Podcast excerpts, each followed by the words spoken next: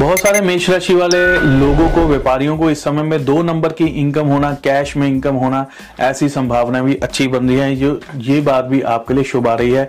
इस चीज़ का भी आपको लाभ मिलेगा। गुप्त तौर पर धन प्राप्तियाँ होना या कहीं से पैसा मिल जाना या कहीं से कोई संपत्ति मिल जानी या कुछ ना कुछ फ़ायदा हो जाना तो वो आपके लिए बहुत ज़्यादा शुभ रहेगा। अच्छे लिंक्स बनेंगे कनेक्शन भी आपके अच्छे बनेंगे, जो कि आपको फ़ायदा देंगे।